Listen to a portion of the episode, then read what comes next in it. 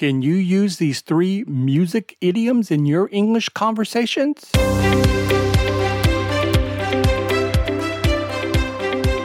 Hello and welcome to episode 48 of the English Language Test Prep Radio Podcast, dedicated to helping you sharpen your vocabulary and TOEFL, TOEIC, and IELTS skills before the big exam day. I'm Professor Wynn, a veteran English instructor and exam preparer for over 13 years now, and the author of the English Language blog.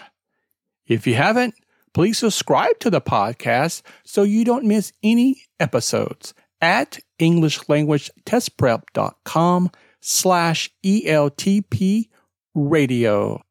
Get IELTS, TOEFL, or TOEIC tips on Tuesday and increase your vocabulary on Thursday.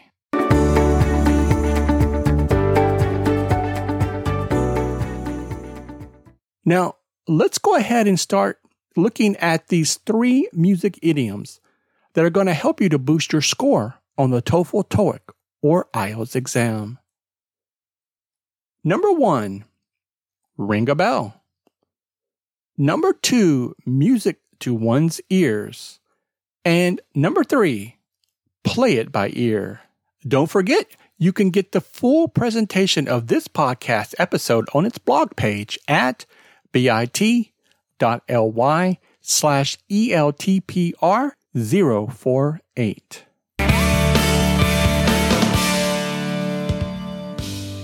So let's start with number one, ring a bell. To remind you of something familiar. His name is Jim, and he says he went to school with you. Ring a bell?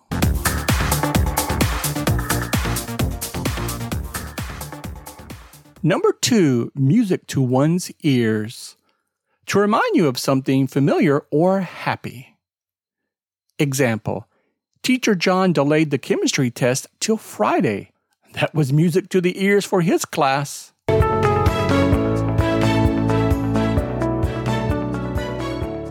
Now, before we go on to our third term, if you're studying for the TOEFL, TOEIC, or IELTS exam, you know how incredibly important vocabulary is to your score, or you should. To help you, because many candidates that I work with when I help them to increase their scores are pressed for time. I created a video e course of 50 vocabulary terms. Now, there's 20 terms of less common vocabulary and 30 terms of collocations, idioms, and phrasal verbs. It's kind of a crash course on vocabulary. You can check it out at bit.ly slash teach50 vocab. Register today and get started increasing your word power and increasing your score on the TOEFL, TOEIC, or IELTS exam. Our third term, play it by ear. To improvise instead of planning what to do next. Example Dmitri was lost in the forest and decided to play it by ear to return to his car.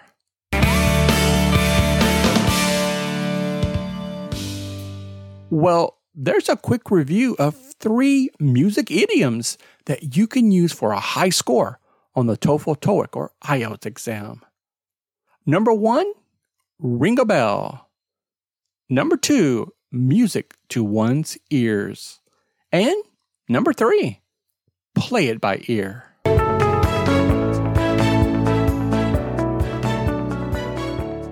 I encourage you to join my vocabulary email blog at bit.ly, bit.ly slash vocab email to get started increasing your word power for that high test score that you seek and deserve. I'm Professor Wynn.